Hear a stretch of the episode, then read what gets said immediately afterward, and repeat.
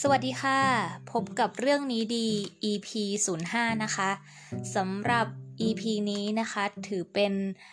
EP สุดท้ายของเดือนมกราคมนะคะ ก็จะมานำทุกท่านมาพูดคุยกันในเรื่องของการพิชิตเป้าหมายในชีวิตในปี 2020 ละกันนะคะ ซึ่งตรงกับโครงการที่หนูวันนี้ได้จัดไปเมื่อต้นปีนะคะ โครงการที่ชื่อว่า New Year New You by หนูวานีนะคะ ก็จริงๆ จัดตอนวันที่ 29 ธันวาคมที่ห้อง AIC นะคะ ตึกมณียา ก็มีผู้เข้าร่วมโครงการสมัครมาหลายท่านด้วยกันนะคะ ซึ่งทุกท่านเนี่ยก็มาเวิร์กช็อปร่วมกันมารู้จักกันมาแลกเปลี่ยนแผนในการจะใช้ชีวิตในหลาย ๆ ด้านร่วมกันนะคะ แล้วก็เมื่อครบ 1 ปีเนี่ย หนูวันนี้ก็จะทำการ tracking นะคะว่าแต่ละท่านเนี่ยบรรลุเป้าหมายในเรื่องไหนไปบ้างแล้วนะคะ แล้วก็คอยกระตุ้นนะคะ แล้วก็ให้กำลังใจหลาย ๆ ท่านที่อาจจะหมดไฟไปบ้างนะคะ เราก็จะได้เหมือนเขาเรียกว่าจับมือกันนะคะ ไปพิชิตเป้าหมายไปด้วยกันทั้งทั้งหมดเลยที่ทุกท่านที่ได้เข้าร่วมโครงการนะคะ ก็เดี๋ยวเราก็จะมาดูผลกันใน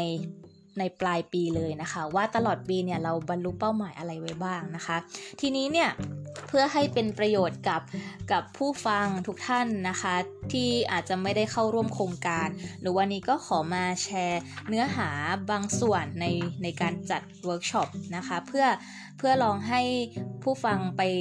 วางเป้าหมาย แล้วก็ tracking ตัวเองกันดูนะคะ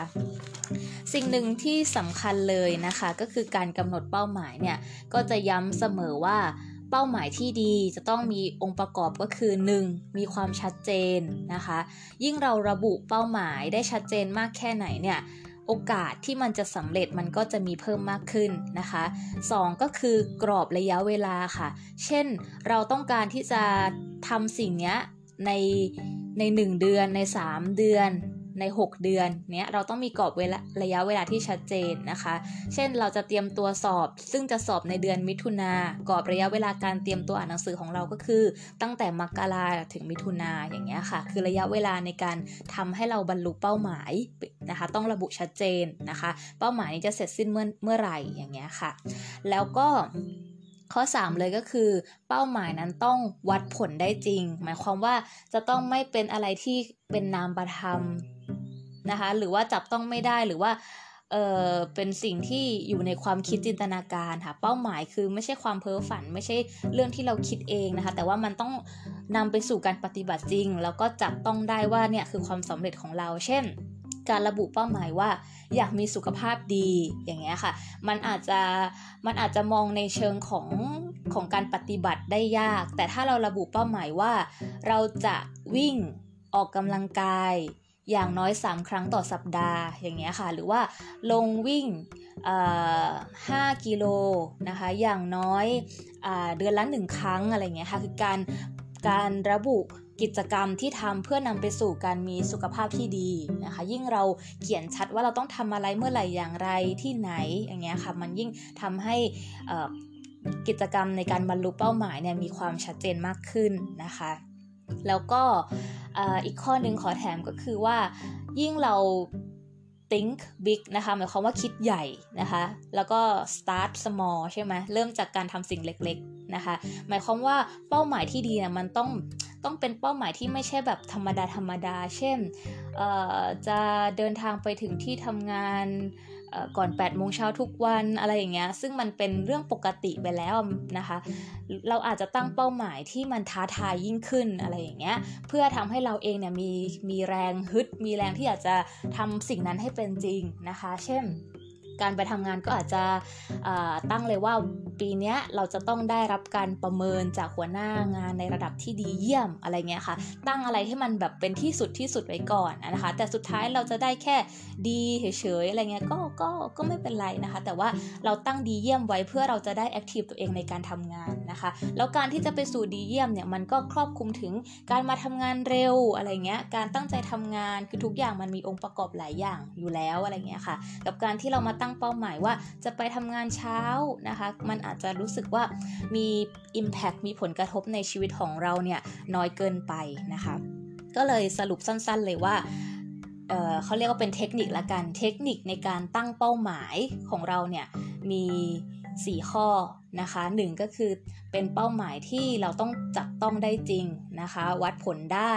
มีกรอบระยะเวลาที่ชัดเจน แล้วก็มีความท้าทายที่จะทำให้มันสำเร็จนะคะ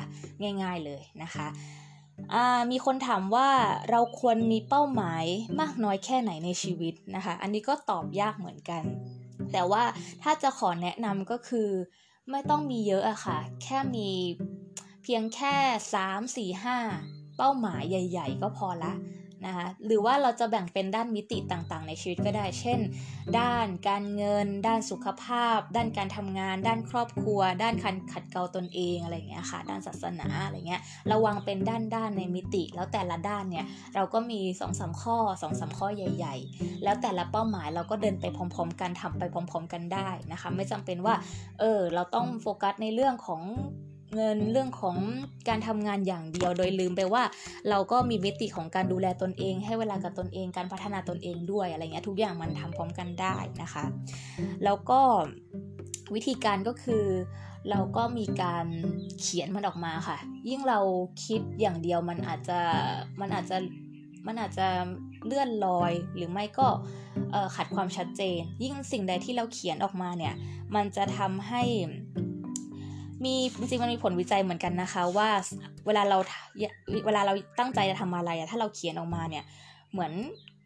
มันมันเหมือนจะสำเร็จไปแล้วครึ่งหนึ่งนะคะ ก็เหมือนกับการวางแผนนี่แหละ ถ้างานไหนที่ไม่มีการวางแผนเนี่ยโอกาสที่มันจะสำเร็จมันก็น้อยอย่างนั้นนะคะ คือเขียนมาเลยค่ะว่าเป้าหมายเรามีอะไรบ้างนะคะ แล้วอาจ จะให้คนที่สนิทหรือว่าคนใกล้ตัวช่วยเป็นพยานในสิ่งที่เราอยากทำนั้นก็ได้ อย่างเช่นในโครงการอย่างเงี้ยค่ะหนูวันนี้ก็ให้ผู้เข้าร่วมเนี่ยส่งนะคะ เขียนเป้าหมายของตัวเองส่งมาเลยค่ะ ให้หนูวันนี้เป็นการเฉพาะเลยนะคะ เราก็จะเหมือนกับ เข้าใจแต่ละคนมากขึ้นว่าแต่ละคนโฟกัสเรื่องอะไรอยู่ เวลามีสิ่งไหนที่น่าสนใจก็อาจจะ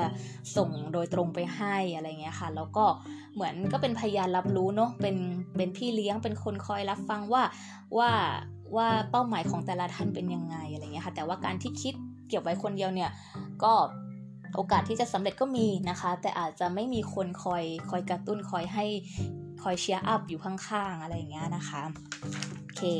ก็ประมาณนี้เนาะใครอยากจะเขียนส่งมาให้ก็ได้นะ แต่ว่าที่ follow อยู่ที่ tracking อยู่ก็เยอะเหมือนกันอะไรเงี้ยเนาะค่ะ ก็คิดว่าน่าจะมีโครงการลักษณะนี้อีกนะคะ อาจจะเป็นปีหน้าไหม เพราะว่าระยะเวลาโครงการมา1ปีอะขอดูแลพี่น้องที่เข้าร่วมโครงการนี้ให้ให้ดีที่สุดก่อนนะคะ ถ้าจะแนะนำหนังสือนะคะให้ให้เป็นคู่มือในการวางแผนชีวิตเนี่ยจริงๆก็มีหนังสือที่ชอบหลายเล่มด้วยกันนะคะหนังสือเล่มหนึ่งที่แนะนำเลยก็คือกินกบตัวนั้นซะนะคะ Eat That Fox นะคะก็จริงๆเป็นส่วนหนึ่งในการทำหลักสูตรนี้เหมือนกันนะคะหนังสือเล่มนี้เนี่ยมีมีเขาเรียกว่าเทคนิคในการวางเป้าหมายที่น่าสนใจ เดี๋ยวจะ นำมาเล่าต่อในช่วงท้ายของคลิปแล้วกันนะคะ เดี๋ยวขอไปหยิบหนังสือมาก่อน อ่า เขาบอกว่า มันเป็นกฎอันยอดเยี่ยม 21 ข้อเพื่อหยุดการผัดวันประกันพรุ่ง และทำงานให้เสร็จมากขึ้นในเวลาที่น้อยลงนะคะ อ่า มันมีทั้งหมด 21 ข้อ ข้อที่ 1 ก็คือเขาบอกว่าเป็นกฎของการจัดโต๊ะ นะคะหมายความว่าให้เราตัดสินใจให้แน่ชัดว่าคุณต้องการอะไร ความชัดเจนเป็นเรื่องสำคัญ ให้เขียนเป้าหมายและจุดประสงค์ของคุณออกมาก่อนจะเริ่มลงมืออ่าอย่างที่บอกไปว่าให้เขียนออกมานะคะ ข้อที่ 2 ก็คือ วางแผนแต่ละวันเอาไว้ล่วงหน้า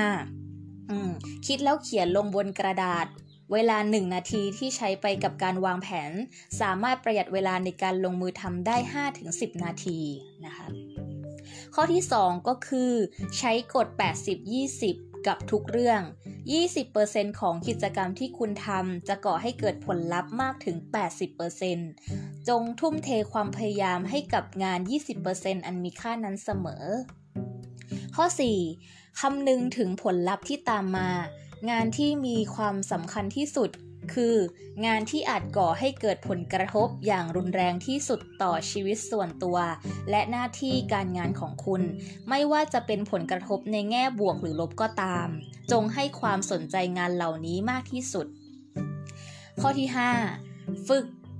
ฝึกผัดวันประกันพรุ่งอย่างสร้างสรรค์นะตอนแรกตกใจนะฝึกผัดวันประกันกันพรุ่งด้วย แต่ว่าอย่างสร้างสรรค์ยังไง เนื่องจากคุณไม่สามารถท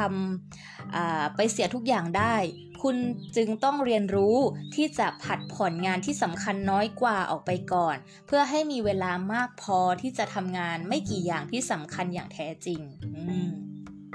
ข้อที่ 6 นะคะ ใช้เทคนิค A B C D E อยู่เสมอ ก่อนเริ่มทำงานต่างๆ ที่รอคุณอยู่ให้ใช้เวลาสักครู่จัดประเภทลำดับความสำคัญของของงานเพื่อให้มั่นใจว่าคุณกำลังทำสิ่งที่สำคัญที่สุดอยู่เสมอ A B C D เป็นยังไง เดี๋ยวลองไปดูในหนังสือ ถ้าจำไม่ผิดนะคะก็คือการแบ่งประเภทของของงานว่างานเนี้ยสำคัญ สำคัญแล้วต้องทำเลยสำคัญอาจจะไม่ต้องรีบ ไม่สำคัญอะไรอย่างเงี้ยค่ะ ก็ก็เป็นการแบ่งความสำคัญของงานนะคะ ข้อที่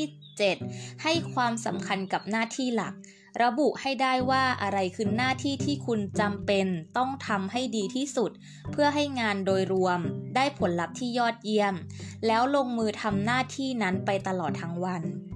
ข้อ 8 ประยุกต์ใช้กฎทอง 3 ประการ ระบุงาน 3 อย่างที่ทำประโยชน์ให้บริษัทหรือองค์กรได้มากถึง 90%ของงานทั้งหมดที่คุณทำ พุ่งเป้าไปที่การทำงานเหล่านั้นให้เสร็จก่อนงานอื่นๆ แล้วคุณจะมีเวลาให้กับครอบครัว และชีวิตส่วนตัวมากขึ้น ข้อ 9 เตรียมการอย่างรอบคอบก่อนเริ่มงาน ตระเตรียมทุกสิ่งที่จำเป็น ไว้ให้พร้อมก่อนเริ่มงาน วางเอาไว้ในตำแหน่งที่หยิบใช้ได้สะดวก รวบรวมข้อมูลรายงานบทความเครื่องมือ วัตถุดิบที่จำเป็นสำหรับการทำงานให้เสร็จ และเบอร์โทรศัพท์ที่อาจต้องใช้ เพื่อให้คุณเริ่มทำงาน และทำไปอย่างต่อเนื่อง โดยไม่ติดขัด ข้อ 10 จับตามองถังน้ำมันทีละถัง คุณสามารถทำงานที่ยากและใหญ่ที่สุดให้สำเร็จได้เพียงแค่ทำไปทีละขั้นจนกว่าจะสำจนกว่าจะสำเร็จนะคะข้อ 11 พัฒนาทักษะสำคัญสำคัญของคุณให้ดีขึ้น ยิ่งคุณมีความรู้และมีทักษะในการทำงานชิ้นสำคัญมากเท่าไหร่ คุณก็ยิ่งลงมือเร็วขึ้นเท่านั้น แถมยังทำให้เสร็จได้เร็วขึ้นด้วย ค้นหาว่าอะไรที่คุณสามารถทำได้ยอดเยี่ยม แล้วทุ่มเททำสิ่งนั้นให้ดีที่สุด ข้อ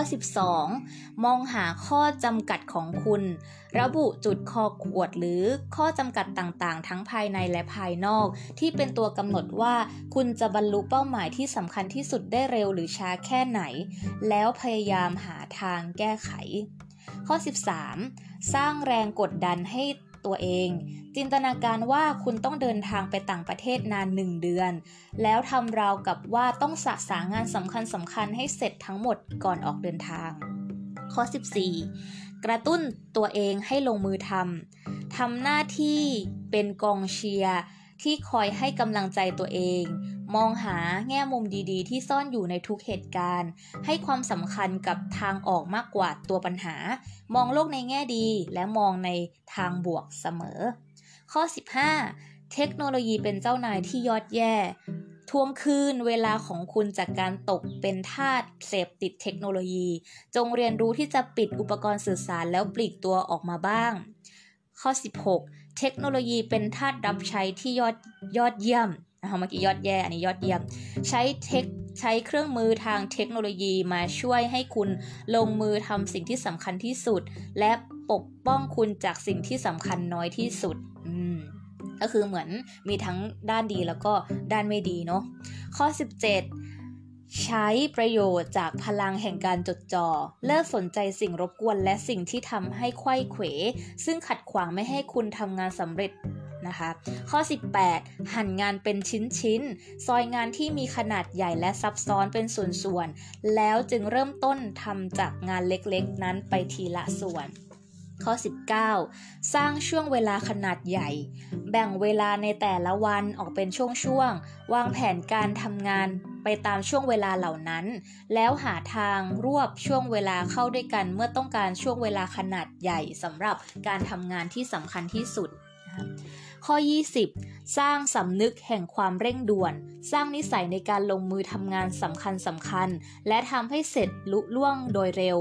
สั่งสมชื่อเสียงให้เป็นที่รู้จักในฐานะคนที่ทำงานได้อย่างรวดเร็วและยอดเยี่ยม และข้อสุดและข้อสุดท้าย แน่วแน่กับทุกงาน ที่ทำนะคะ จัดลำดับความสำคัญของงานให้ชัดเจนเลือกเริ่มลงมือทำงานที่สำคัญที่สุดทันที และทำไปโดยไม่หยุดจนกว่าจะสำเร็จ นี่คือกุญแจที่สำคัญสู่การทำงานที่ยอดเยี่ยมและเปี่ยมประสิทธิภาพ ลงมือทำเลยกินกบตัวนั้นซะนะคะ ก็ขอขอบคุณหนังสือกินกบตัวนั้นซะสำหรับข้อมูลดีๆ นี้นะคะหวังเป็นอย่างยิ่งว่า episode นี้นะคะจะเป็นประโยชน์ในการ ตั้งเป้าหมายนะคะ ส่วนใครที่ตั้งไปแล้วก็ลองเอาเป้าหมายตัวเองมาทบทวนดูค่ะว่าเป้าหมายที่วางไว้เป็นอย่างไรบ้างใน 1 เดือนที่ผ่านไปนะคะ แล้วก็พบกันใหม่ใน EP ถัดไปค่ะ สวัสดีค่ะ thank you